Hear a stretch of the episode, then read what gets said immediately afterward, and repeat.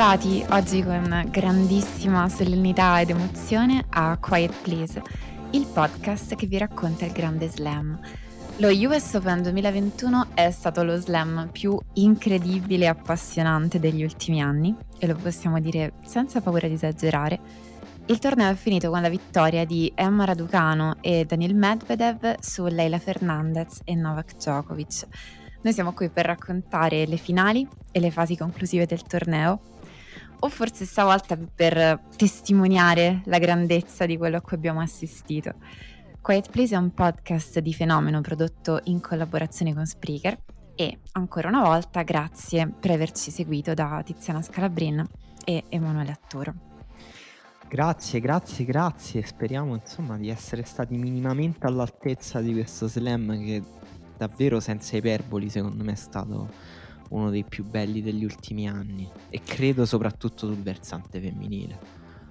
Allora, Emanuele, io non so come ti senti tu, però io davvero penso che questo torneo abbia proprio superato se stesso più volte, cioè abbia proprio trascinato i luoghi veramente estremi del tennis, come quando scali le montagne, sono così alte che devi abituarti alla mancanza d'ossigeno.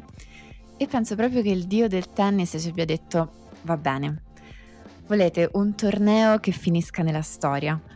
Ve lo do, ma ricordatevi che è tennis, cioè è un luogo dove non esistono cose che vanno come ti aspetti e per quanto questa cosa puoi saperla, puoi essere preparato.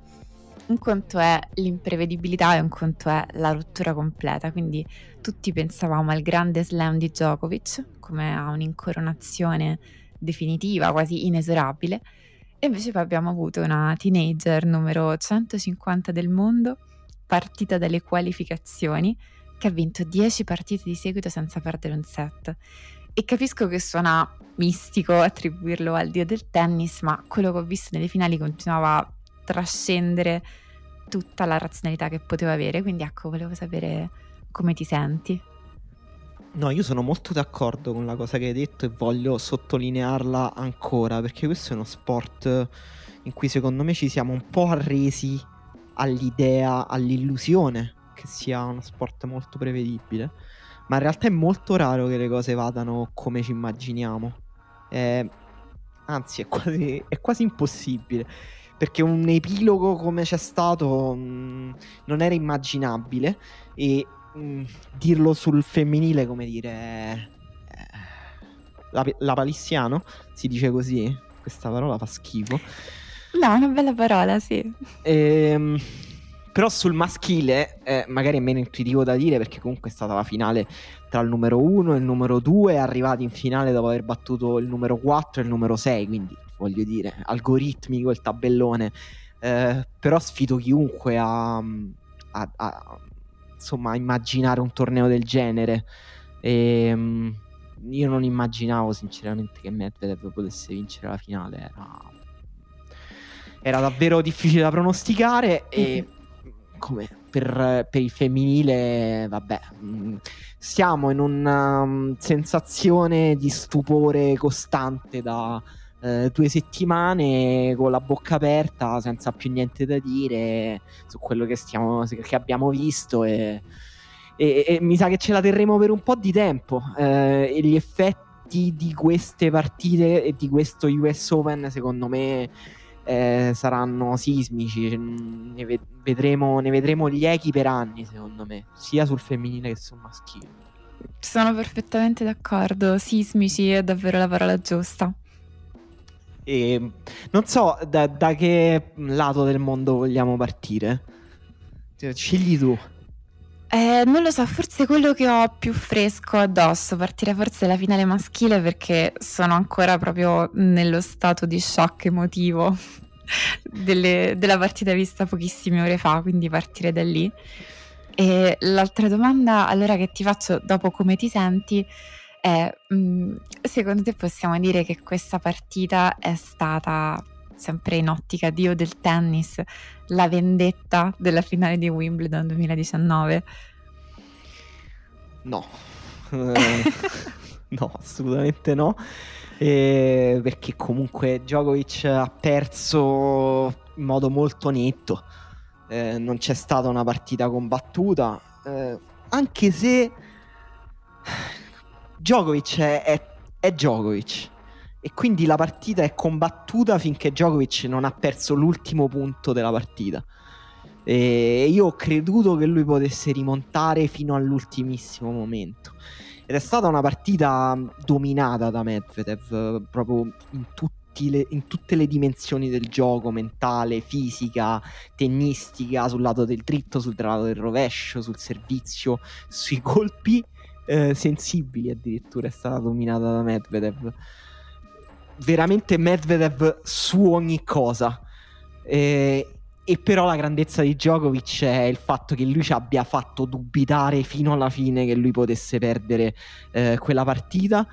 E in quel momento lì, finale, in cui si è sparsa quella tensione strana che sparge Djokovic sul campo, che in realtà è proprio una tensione propria del tennis, no? Che è uno sport in cui sai che gli equilibri, anche quelli più inscalfibili, possono veramente rompersi da un momento all'altro. Quella tensione lì che c'è stata negli ultimi 10 minuti di partita, quella per capirci da quando Djokovic ha cambiato maglietta, quella lì è proprio la tensione del tennis e ha nobilitato e ha reso epica ed emozionante una partita che poi in fin dei conti è finita in 3 set. In due ore, sì, poco più di due ore. Sì, eh, mi veniva in mente perché insomma sembrava che, che Medvedev fosse stato mandato per uh, vendicare quella situazione, cioè in un certo senso Djokovic stava inseguendo qualcosa di, di grande, di immortale e dopo aver inseguito anche per tutta la sua carriera pure l'amore del pubblico, in quel momento è successa la cosa che eh, lui forse pensava che uno portasse l'altro e ha avuto uno quando ha perso l'altro. Alla fine per tutti sarebbe stato un grande privilegio poter assistere alla vittoria di un grande slam, è qualcosa di storico e, e, che non è mai successo per tutto il tempo in cui magari molti di noi sono stati proprio vivi su questa terra. E, e, e invece abbiamo assistito a, all'altra versione dei fatti, alla dinamica protagonista-antagonista, in cui Djokovic di solito riveste l'altro ruolo, che, che, ha, che ha cambiato tutto. Sì, è stato un momento di catarsi che poche volte lo sport in generale concede.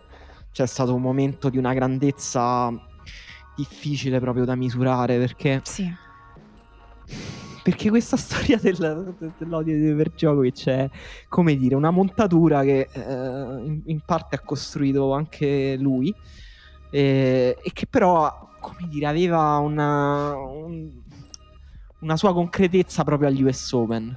Nel senso che poi è stato tutto un cerchio che è cominciato, si è aperto agli US Open nel 2008 quando lui ha litigato apertamente con il pubblico dopo aver litigato con Roddick e averlo battuto.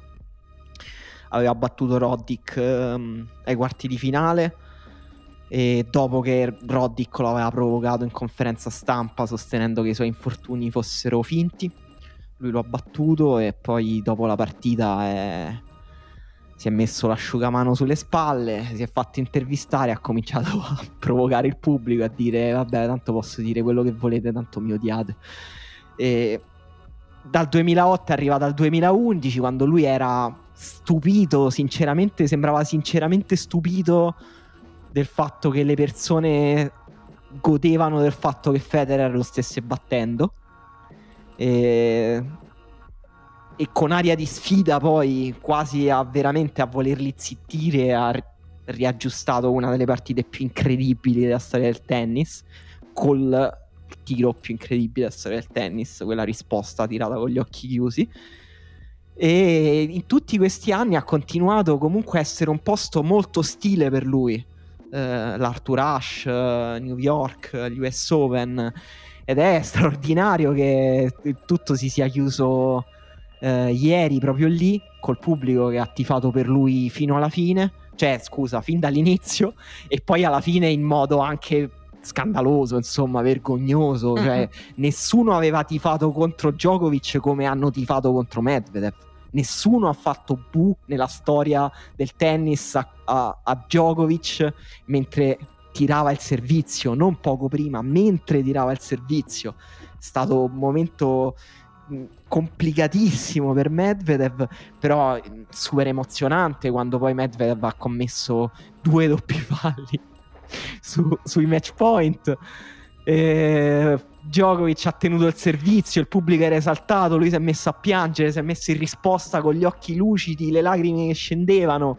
E alla fine per me, cioè lì, eh, come dire, è caduta l'illusione. Cioè, quel traguardo lì che lui rincorre con il sangue agli occhi da dieci anni di superare negli slam Nadal e Federer, di raggiungere il grande slam, di vincere tutto quello che può vincere, poi arrivati lì eh, sul 5-4 per Medvedev che serve per il torneo, eh, si è reso conto che cioè, non, non, serviva a niente. Cioè, nel senso, serviva certo, è importante certo, ma non è la cosa più importante. Vincere i tornei, mettere coppe in bacheca, non è la cosa più importante. E arrivati a quel punto, alla fine ha potuto perdere. È talmente, è talmente emozionante questa cosa che come lo, mi metteva i brividi e mi stava facendo commuovere mentre lo guardavo, mi è successo anche adesso mentre lo stavi raccontando. E, e sì, secondo me in, in questa breve storia alla fine c'è tutta l'intensità. Per Medvedev è stato un momento difficile, ma effettivamente io spero che riusciamo magari a parlare delle due partite che sono state giocate dentro la finale, della partita di Djokovic e della partita di Medvedev, perché c'era questa grande intensità emotiva della partita che Djokovic ha perso, però non vorrei mai che mettesse in ombra la grande partita che ha fatto Medvedev che a livello emotivo magari ha avuto il vantaggio di essere arrivato proprio dopo il grande cattivo. Cioè di sapere che eh, lui, lui, l'ha detto a un certo punto in conferenza stampa, ha detto semplicemente io non credo che mi stessero tifando contro, stavano tifando per Djokovic, che è un po' come dire non c'è niente di male, a me, a me non importa. E, e nel frattempo appunto si stava svolgendo la storia dietro come dicevi, Djokovic si è sempre posto degli obiettivi appunto espliciti, molto alti, eh, non è mai stato uno che si limitava a dire io penso alla prossima partita. E negli ultimi anni effettivamente questa corsa è cresciuta di intensità, negli ultimi tre anni ha vinto 8 slam, noi stiamo parlando nel 2021, lui nel 2018 ne aveva 12. E, e, progressivamente costruiva questo margine mentale sugli altri giocatori, costruiva questa sua leggendaria eh, capacità di concentrazione e di equilibrio. E in qualche modo siamo, ci siamo trovati davanti a un obiettivo che era troppo grande persino per lui, che, che l'ha portato a cadere.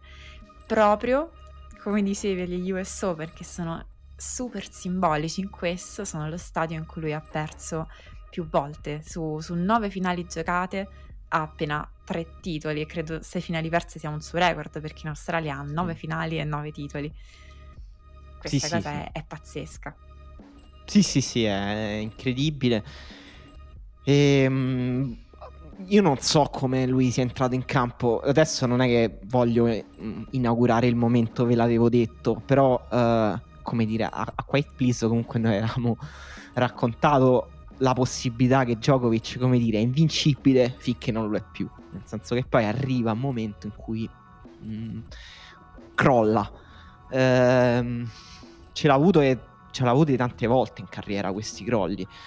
E sinceramente in questi US Open era sembrato stanco. A me, a me, sinceramente adesso non è che perché voglio rimettere in prospettiva tutto, anzi per dare ancora più valore a quello che ha fatto Djokovic quest'anno, a me non è sembrato quest'anno uno dei, neanche uno dei migliori Djokovic. Eh, a me sembra che invece è tutto l'anno che lui è molto stanco, è molto logoro, molto consumato, molto esaurito. Secondo me tutta quella pausa del Covid a lui l'ha, l'ha un po' scavato. E ed è tutto l'anno che se, se, voi guardate gli slam, tolto Wimbledon dove comunque ha avuto un tabellone un pochino facile, eh, se guardate gli slam, i risultati, ha perso tanti set, ha perso tante, ha, ha dovuto lottare tante partite e ha vinto queste partite riuscendo sempre a mascherare questa stanchezza con una capacità di gestione delle energie psicofisiche eccezionale. E, e lo ha continuato a fare anche a questi US Open, però secondo me era un po' nell'aria che prima o poi potesse cadere. Io sinceramente pensavo che potesse più cadere in semifinale con Zverev perché Zverev mi era sembrato molto determinato e Djokovic in semifinale è diverso da Djokovic in finale. È stato strano che sia arrivato in finale, secondo me, questo, questo crollo.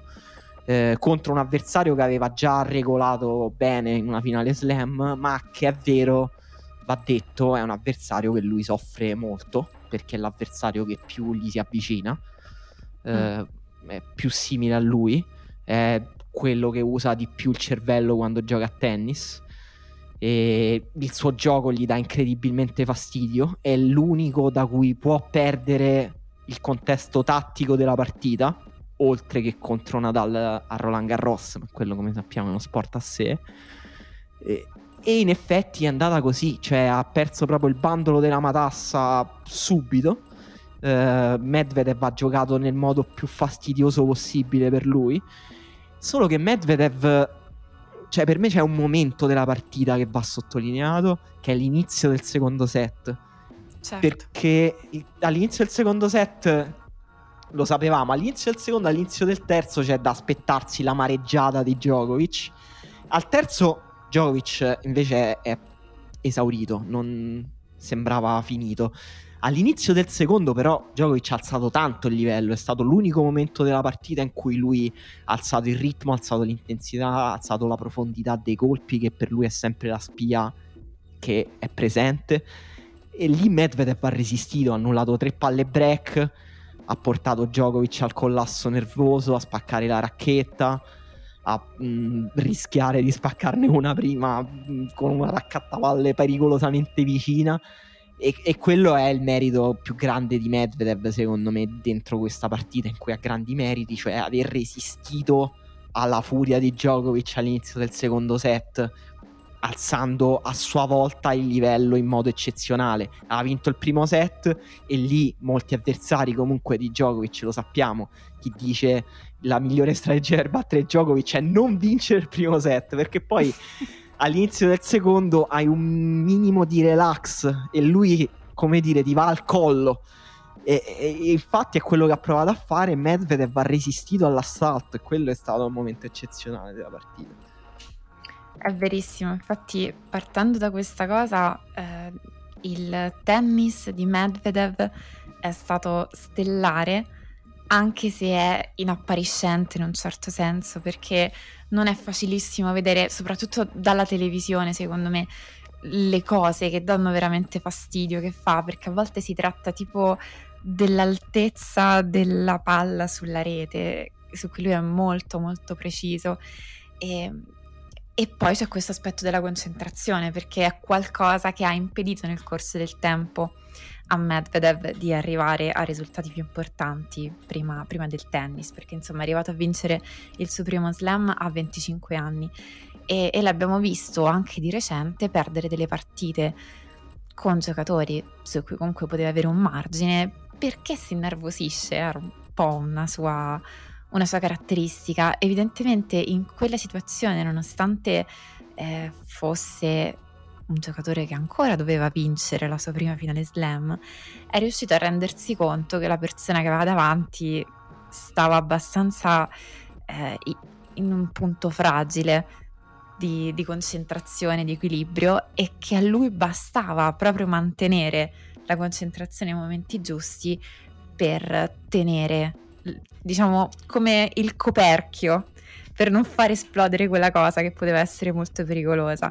E l'inizio del secondo è stato chiaramente il momento di massima intensità emotiva della partita. Perché? Perché anche, si è anche trovato 0,40 con la possibilità di fare un break e quindi di fare davvero girare quella partita come sa fare.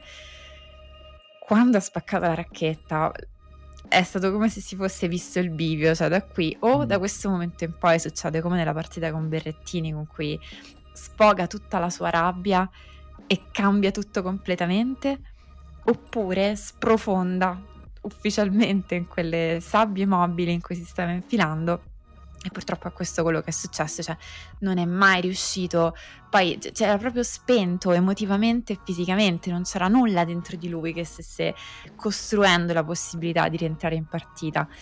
Io effettivamente rispetto a tante altre partite questa volta non ho avuto la sensazione che effettivamente Djokovic potesse rigirarla, cioè lo pensavo razionalmente perché mi veniva eh, quasi suggerito a livello induttivo da tutte le altre volte che Djokovic l'aveva fatto, ma non trasmetteva niente di tutto ciò era mm, fermo, mm, faceva sì. degli errori strani, faceva degli errori in cui semplicemente tirava un rovescio a rete perché spostava il peso del corpo all'indietro troppo presto e, e non è assolutamente una cosa da lui farlo in una situazione comoda. Cioè, il Djokovic è un giocatore che un errore così non lo fa mai se non lo forzi in maniera eccessiva. Se sta lì a fondo campo ed è comodo, non sbaglierà mai una cosa del genere. Sì. Ha sbagliato delle cose assurde era un Djokovic completamente diverso. E poi è vero quello che dici, cioè tutto questo però non è stata una casualità, cioè non è stata una giornata di maltempo, è stata la conclusione del torneo più difficile che lui potesse affrontare, perché mm. ha perso con diversi giocatori il primo set, l'ha perso anche con Brooksby e, e con Nishikori, però alla fine lui si è trovato davanti Berrettini, Zverev, Medvedev e sono in assoluto le soglie di difficoltà più alte a cui tu possa essere esposto quando vai a giocarti un torneo dello slam. Sì, ehm, è vero, però ecco, sia Berrettini che Zverev hanno dimostrato quanto, man- quanto manca a loro ancora per mettere in difficoltà Djokovic eh, mentalmente, ma anche tatticamente. Um, il gioco di, di, Medvedev da questo punto di vista è incredibile per come, uh, come rallenti, come assorba il gioco dell'avversario, proprio come fa Djokovic. Uh, come manovri lo scambio da dietro a un certo punto ieri si ficcava su quella diagonale uh, di rovescio lenta lenta e e non aveva paura di stare lì. Medvedev sembrava proprio dire: Ok, per me possiamo scambiare su questa diagonale anche una settimana. Io e li rimango. ha vinti. E li ha vinti tutti. Poi, a differenza della finale degli Australian Open, quando accelerava col dritto, faceva molto male. Anche un colpo che lui, secondo me, ha migliorato tanto nel tempo. Eh, e, però, hai detto, secondo me, una delle cose più giuste è la sensazione che, che trasmetteva Djokovic durante la partita che era proprio quello del, davvero, diciamo, dello sgonfiamento psichico che lui ha in alcuni casi. E, e, si nota una cosa che bisogna notare sempre dei tennisti è, è cosa fanno tra un punto e l'altro. E lui di solito è, è un, un, si concede pic- dei 30 piccoli secondi di meditazione tra un punto e l'altro. Invece ieri andava velocissimo, andava velocissimo, serviva senza palleggiare, serviva mentre il pubblico ancora gridava, sono proprio cose che lui non fa ed è quel ritmo lì nevrotico, isterico, veloce è il ritmo di Medvedev. Medvedev non si prende un, un respiro tra un servizio e l'altro, sembra giocare a ping pong. Mm-hmm. E, e Djokovic ha accettato questa cosa e non ha fatto, non, non, è andato in bagno, non ha cercato di fermare l'emorragia di energie psichiche che stava disperdendo in campo. E lo ha fatto solo a un certo punto quando ha cambiato la maglietta, che quella pure è una sua cosa. Lui, eh, lui alla, finale, alla semifinale del 2011 con Federer è sotto eh, 30-15 quando si toglie il cappello poi va sotto 40-15 e poi la riprende. E pure quella è una cosa che lui fa, aggrapparsi a tutto. E, quando, to- quando, ha cambiato la maglietta, effettivamente sembrava un po' poter fare di nuovo la magia, però. Eh, certo, certo. È quello che ci dicevamo, sì. È pure dei simboli, insomma. Sì, sì, è, ma, ma perché è Djokovic, perché è il tennis, perché perché c'è un campo psichico che circola nel campo in questo sport che mh, mm, parlare di metafisica diventa quasi scientifico. E, però sì, ne parlavamo pure con, con Federico Principi uh, prima della partita, cioè non, lui non è che può ripetere questa magia in eterno, perché non è un trucco, è una cosa che a lui costa. E questo costo, cioè a un certo punto mi è sembrato molto stanco Djokovic. Adesso um, vediamo come assorbirà questa sconfitta, se effettivamente...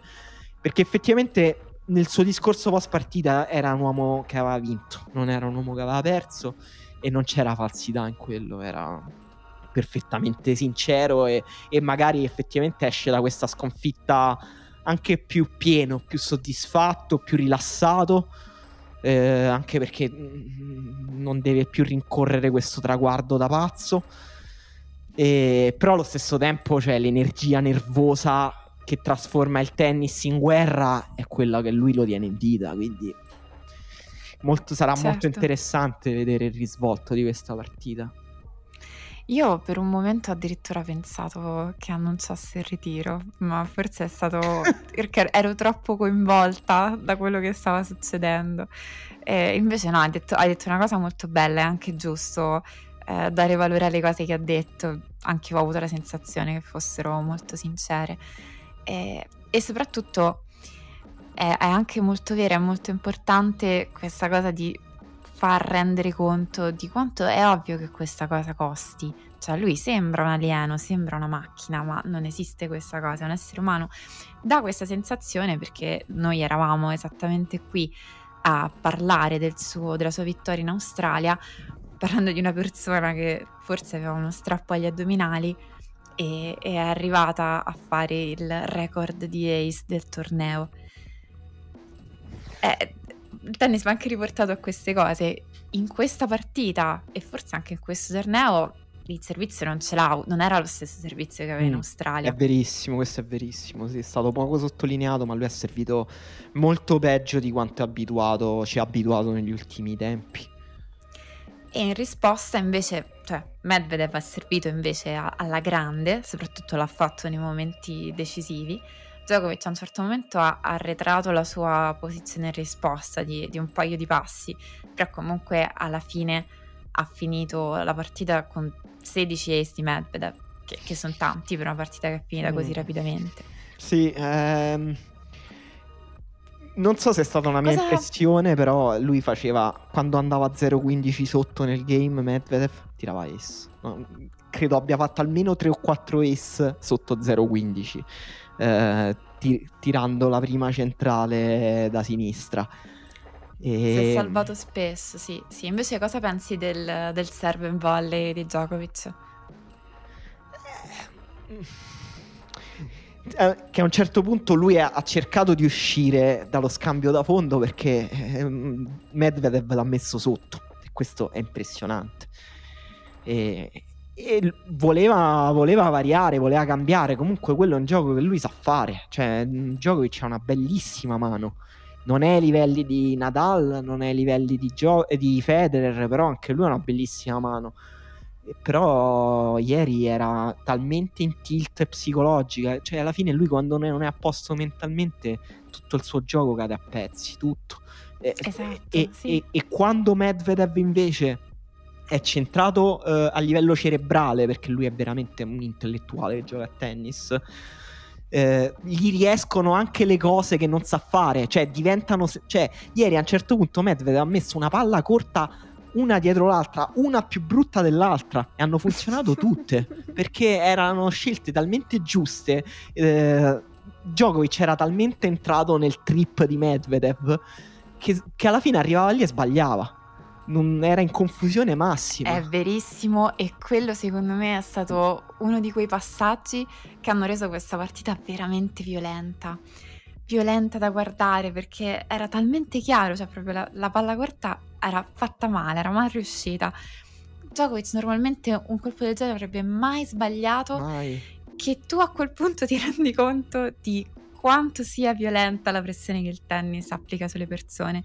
È una cosa di cui ci si rende conto in ogni partita, ma in alcune, come in questa, ti rendi conto che supera delle soglie proprio che, che vorresti proteggere l'essere umano da quella cosa. A me ha fatto pensare alla partita ehm, di Flavia Pennetta contro Maria Sharapova nel 2015 a Indian Wells, in cui Flavia Pennetta ha giocato il secondo set dove stava perdendo in lacrime.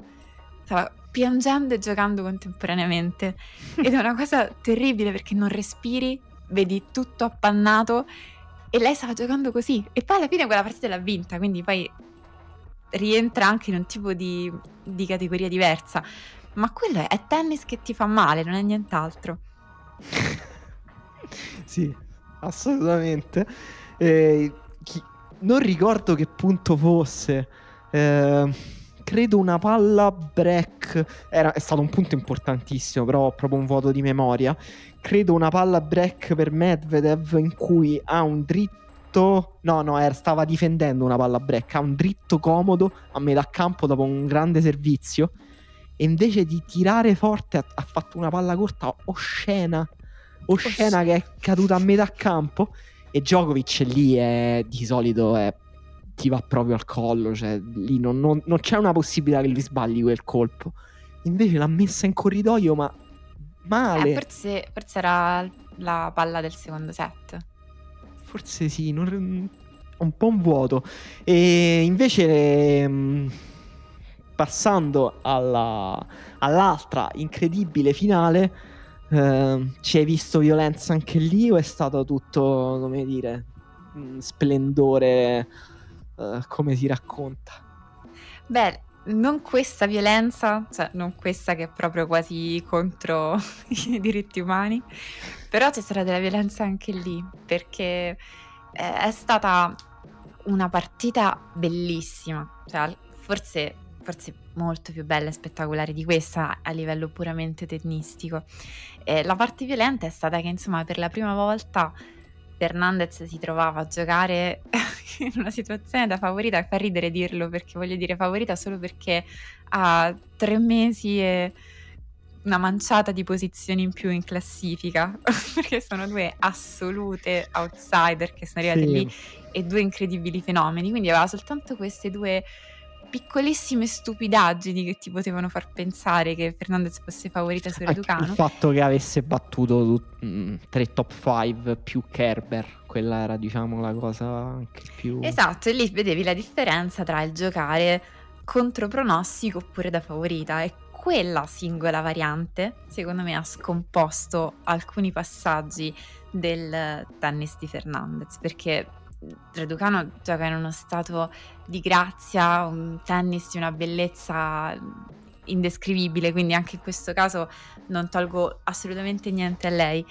Però ho notato anche questa cosa, questa cosa in Fernandez, anche il suo crollo nervoso alla fine è un po' questa piccolissima e difficilissima cosa che, che, è stata chiamata a fare, cioè sentirsi eh, un po' più grande, un po' più forte in teoria, le si è ritorto contro, come lei ha tolto queste certezze a tutte le sue avversarie, a, Osaka, a Kerber.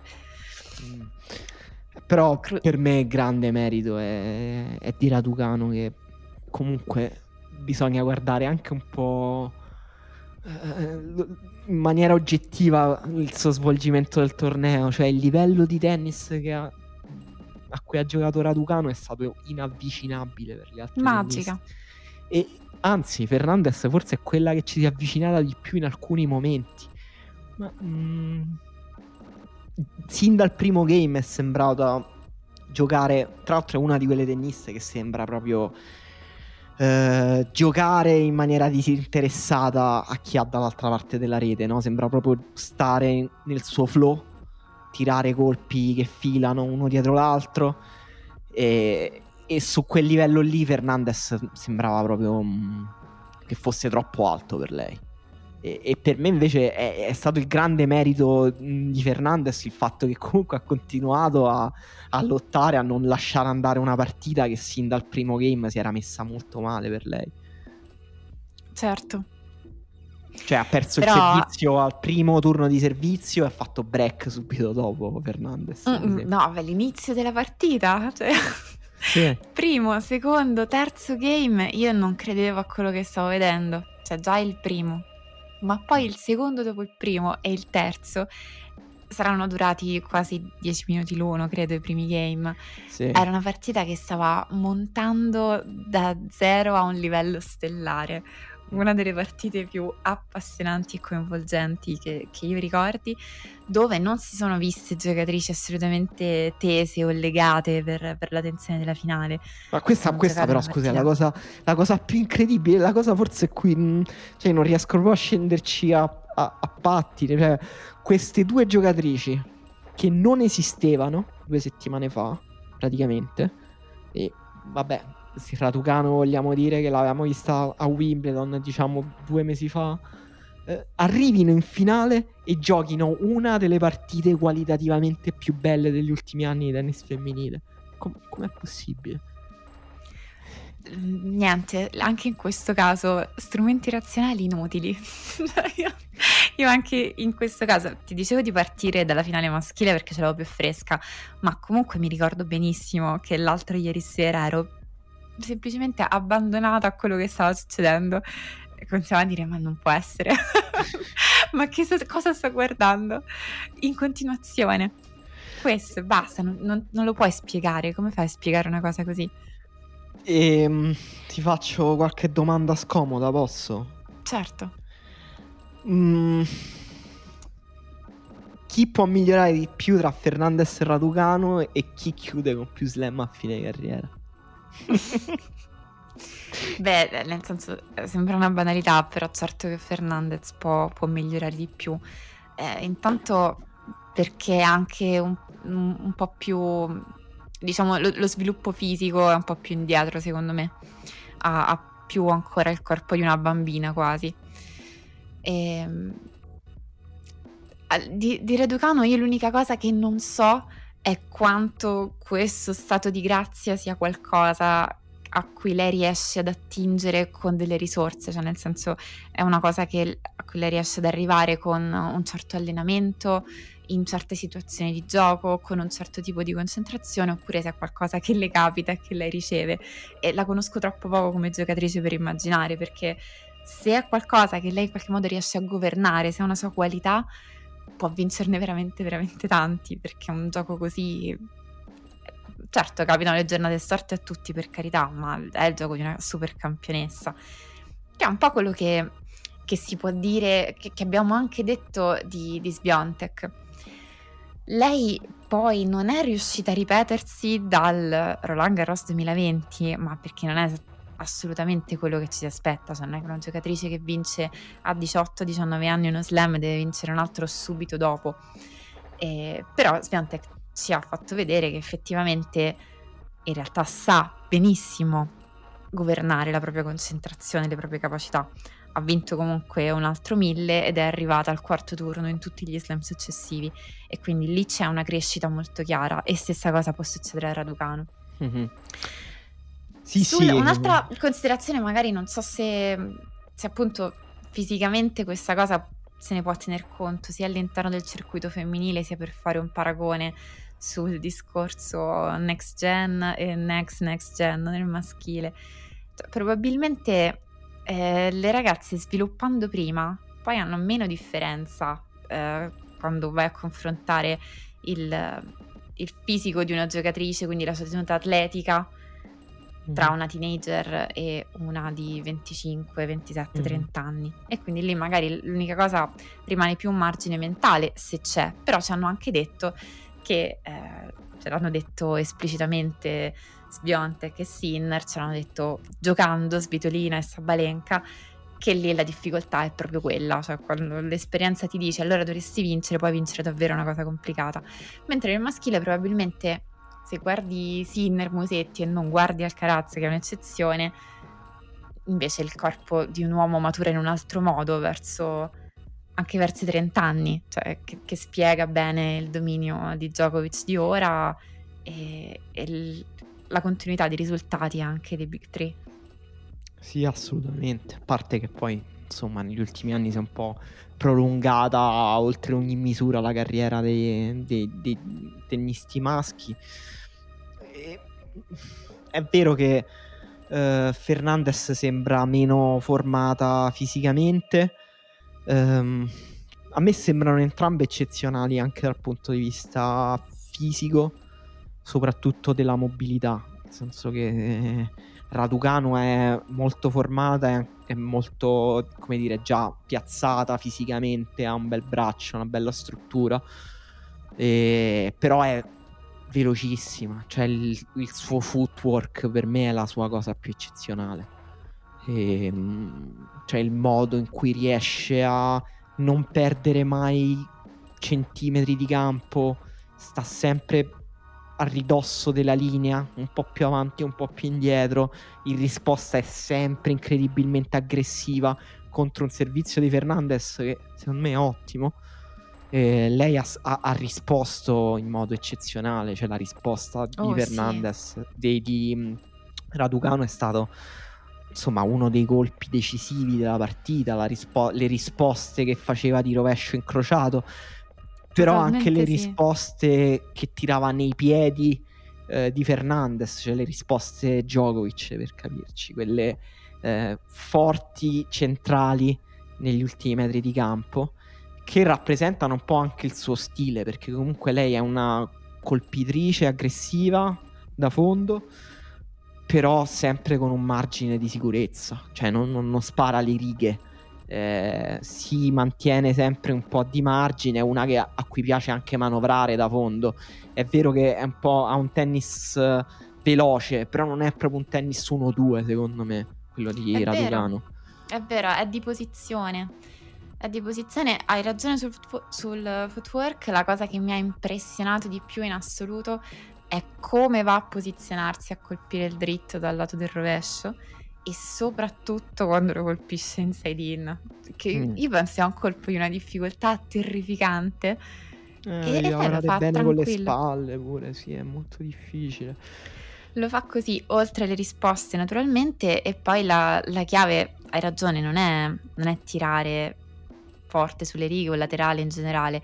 A lei interessa soprattutto mantenere una posizione di vantaggio dentro il campo e questa cosa le, le viene benissimo. Poi è molto completa, ovviamente. Eh, però Fernandez, secondo me, mh, mm, è vero che può migliorare dal punto di vista fisico, può aggiungere potenza ai suoi colpi, può migliorare il servizio, in particolare la prima palla. Eh, però, secondo me, può migliorare anche tatticamente perché lei. Ehm, è, è, molto a suo agio nel, nei risvolti un po' ruvidi della partita quando diventa una lotta. Eh, però secondo me lei ha il tennis per gestirla in maniera anche più intelligente perché ha un talento più vario di quello di Raducano, sa fare più cose, può fare più variazioni in campo e, e quello è una delle cose che aggiusti ehm, con più tempo. Cioè nel senso se sei un tennista essenziale, semplice, arrivi prima a fare i risultati. Se sei un tennista che ha molte soluzioni, e qui è un altro, come dire, vagito di ottimismo per Musetti, eh, trovare la strada per, uh, per, essere efficace è più difficile, cioè è più difficile trovare dei pattern. E Fernandez comunque ha quel back di rovescio che fa molto bene.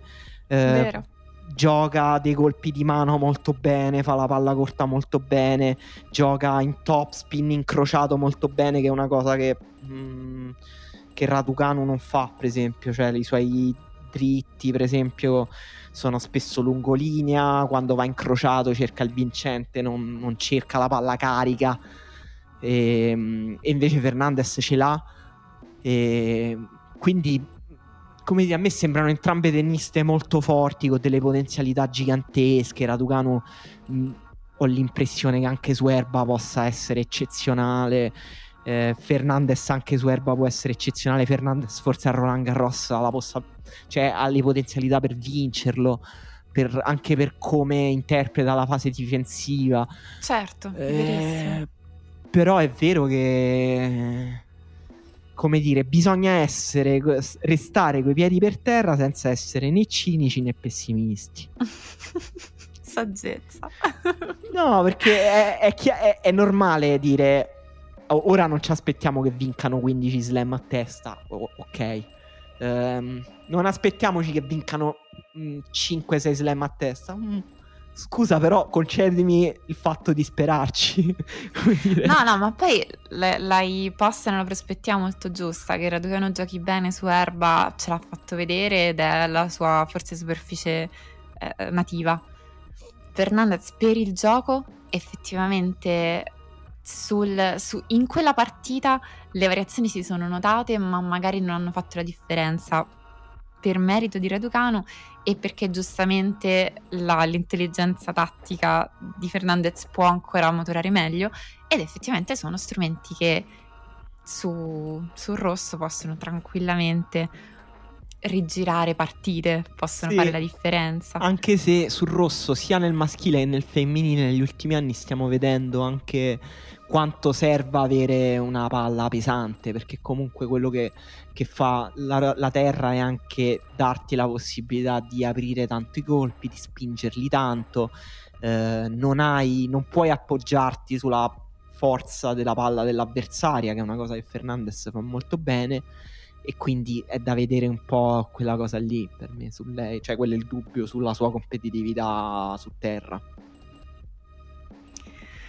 Vero, vero. E la partita, una delle partite che mi sono piaciute di più è stata anche quella di Raducanu con Bencic, perché avevano eh, anche c'è stato anche qualche momento quasi di tennis allo specchio, nel senso che questa meravigliosa risposta di rovescio di Raducano è anche uno dei colpi migliori di Bencic e Bencic era una delle giocatrici più in fiducia dentro questo torneo io credevo che quello potesse essere proprio un momento di svolta, nel senso che in teoria eh, Raducano, ok, sei fantastica, sei stata bravissima, di nuovo al tuo secondo slam arrivi fino ai quarti, però naturalmente ti trovi davanti Bencic, ci sta che tu perda.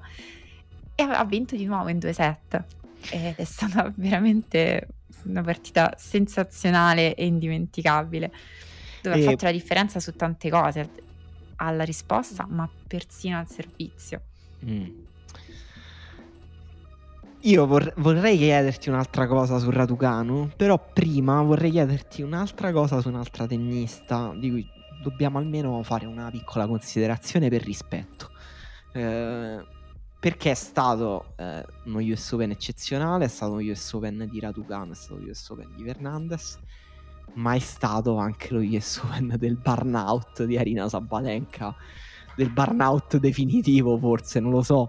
Eh, è stata una partita mh, mm, proprio classic Sabalenka quella contro Fernandez. Ha trovato un avversario dall'altra parte della rete che non mollava niente, nessun punto, manco se gli sparavi.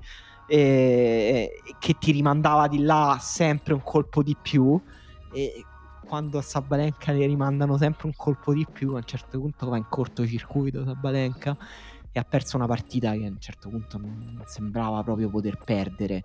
Quindi volevo chiederti proprio come l'hai vista, come ne esce lei, cosa dobbiamo aspettarci dall'immediato futuro, perché comunque eh, sono, è arrivata Raducano che era numero 338 del mondo dieci giorni fa, lei che è numero 2 o 3 che è Sabalenka adesso. Due, forse 2.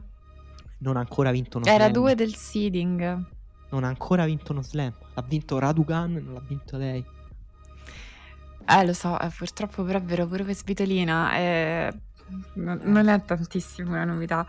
Forse in questo caso lei ha sofferto un po' di essere riuscita a battere nel turno precedente Krejcikova, oltre che Mertens, che sono comunque due giocatrici, Krejcikova anche di più, che in teoria ti rimandano sempre una palla da giocare e quindi lei ha trovato lì la soluzione comunque per sovrastarla.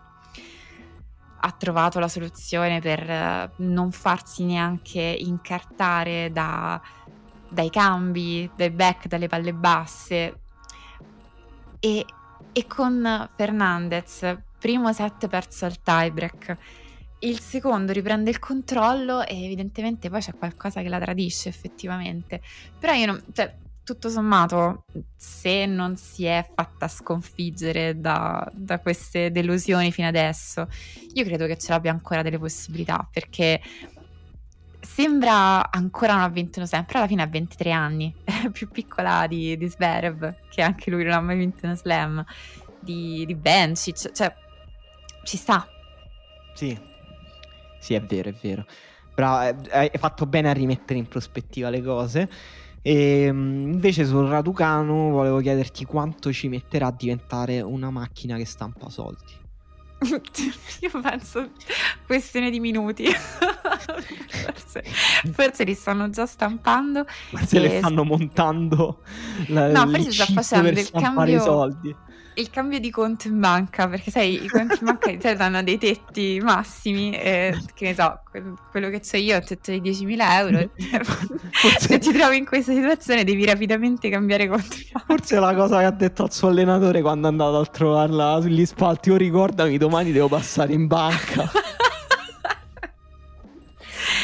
quando Pazzesco. ho fatto il messaggio in mandarino dopo la vittoria, probabilmente hanno cominciato a trasportare con dei camion delle grosse quantità o di soldi di carta oppure proprio tipo di dobloni d'oro. Oltre a varie richieste di entrare nel partito comunista cinese. ma è stato pazzesco, tipo, ok, ma tu sapevi che parlava mandarino, per esempio? Eh, no, sapevo che aveva delle origini, ma insomma, da qui a parlare la lingua ce ne passa. Ah, ma io mi lascio un piccolo, cioè non ho, purtroppo non mi sono ancora informato bene perché tutte queste cose sono successe troppo in fretta. Uh, non mi sono ancora informato del tutto se lei, insomma, abbia impar- sappia alcune cose, sappia la pronuncia. non ho capito, vuoi sapere se è proprio una pronuncia convincente relativa o se suonava male? No, tipo... volevo... no, no, no, a me suonava benissimo, figura, ma convinto. Ah, okay compro tutti i, i tuoi prodotti, Emma.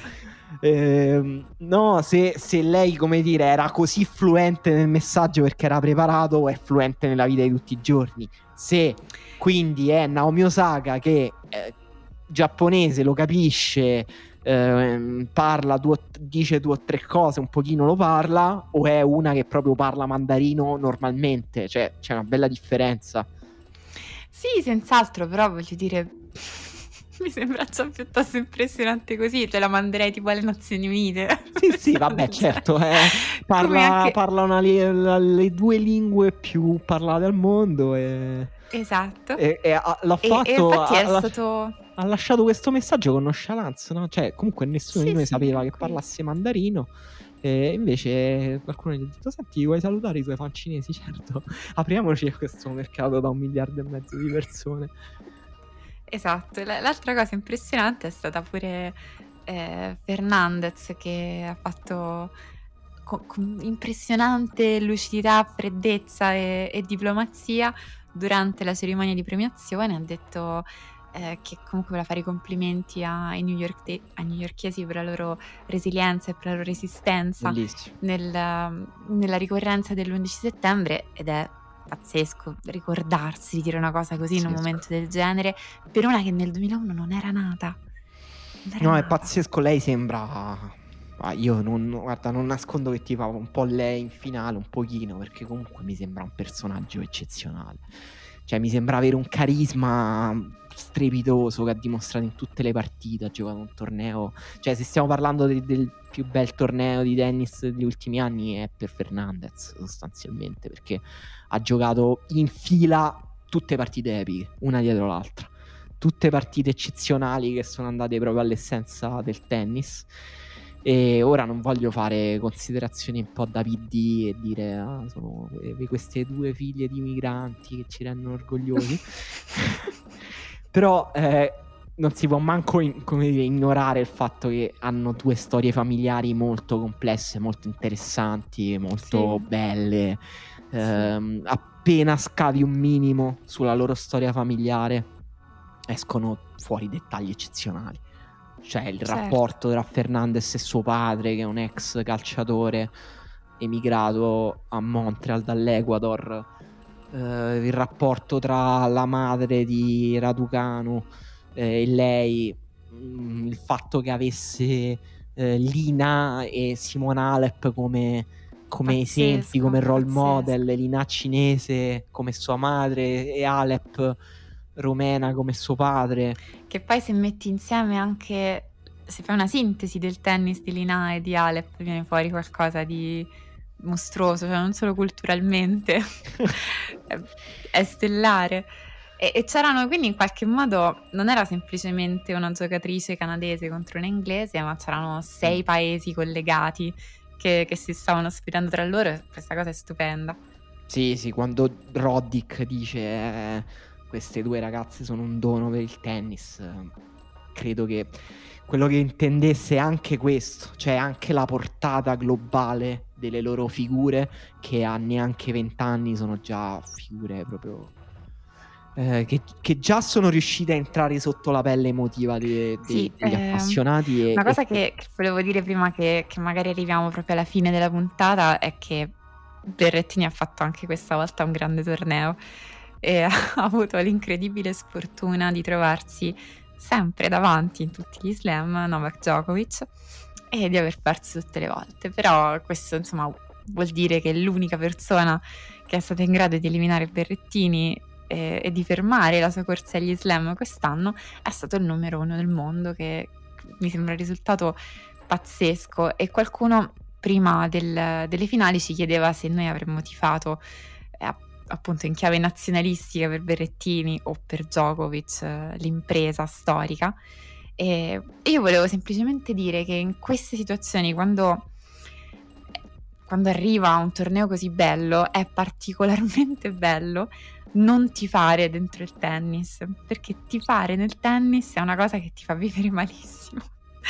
Quando mi è capitato di tifare, perché chiaramente siamo umani e succede, per qualche tennista, è semplicemente qualcosa di insostenibile, perché poi l'unica cosa che succede è che collezioni nemici, collezioni persone che hanno battuto la persona per cui tu stavi tifando in un momento importante e tu a quel punto li devi odiare per sempre e questa cosa è troppo impegnativa.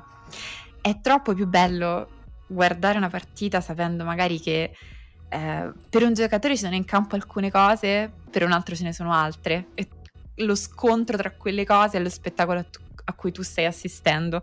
Secondo me questa è la cosa più bella del tennis in assoluto. Sono d'accordo, Quiet Please pensa anche alla vostra salute mentale e speriamo di avervi raccontato bene questo slam, che non è stato il racconto di un grande slam. E quando ci sentiamo?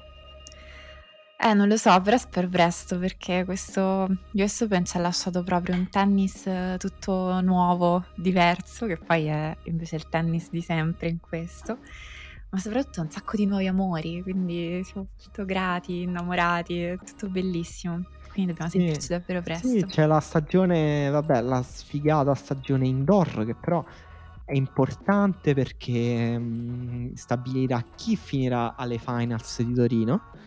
Le finals di Torino sono un evento molto importante e quindi sono tutti questi tornei tipo tu non andresti a Parigi a novembre a guardare Parigi-Bercy? Sì, e poi c'è anche questa versione di ottobre di Indian Wells che Ah, stranissimo, vero? insomma promette molto molto bene. Va bene, allora niente, a presto, ciao a tutti. Grazie mille, a presto. Música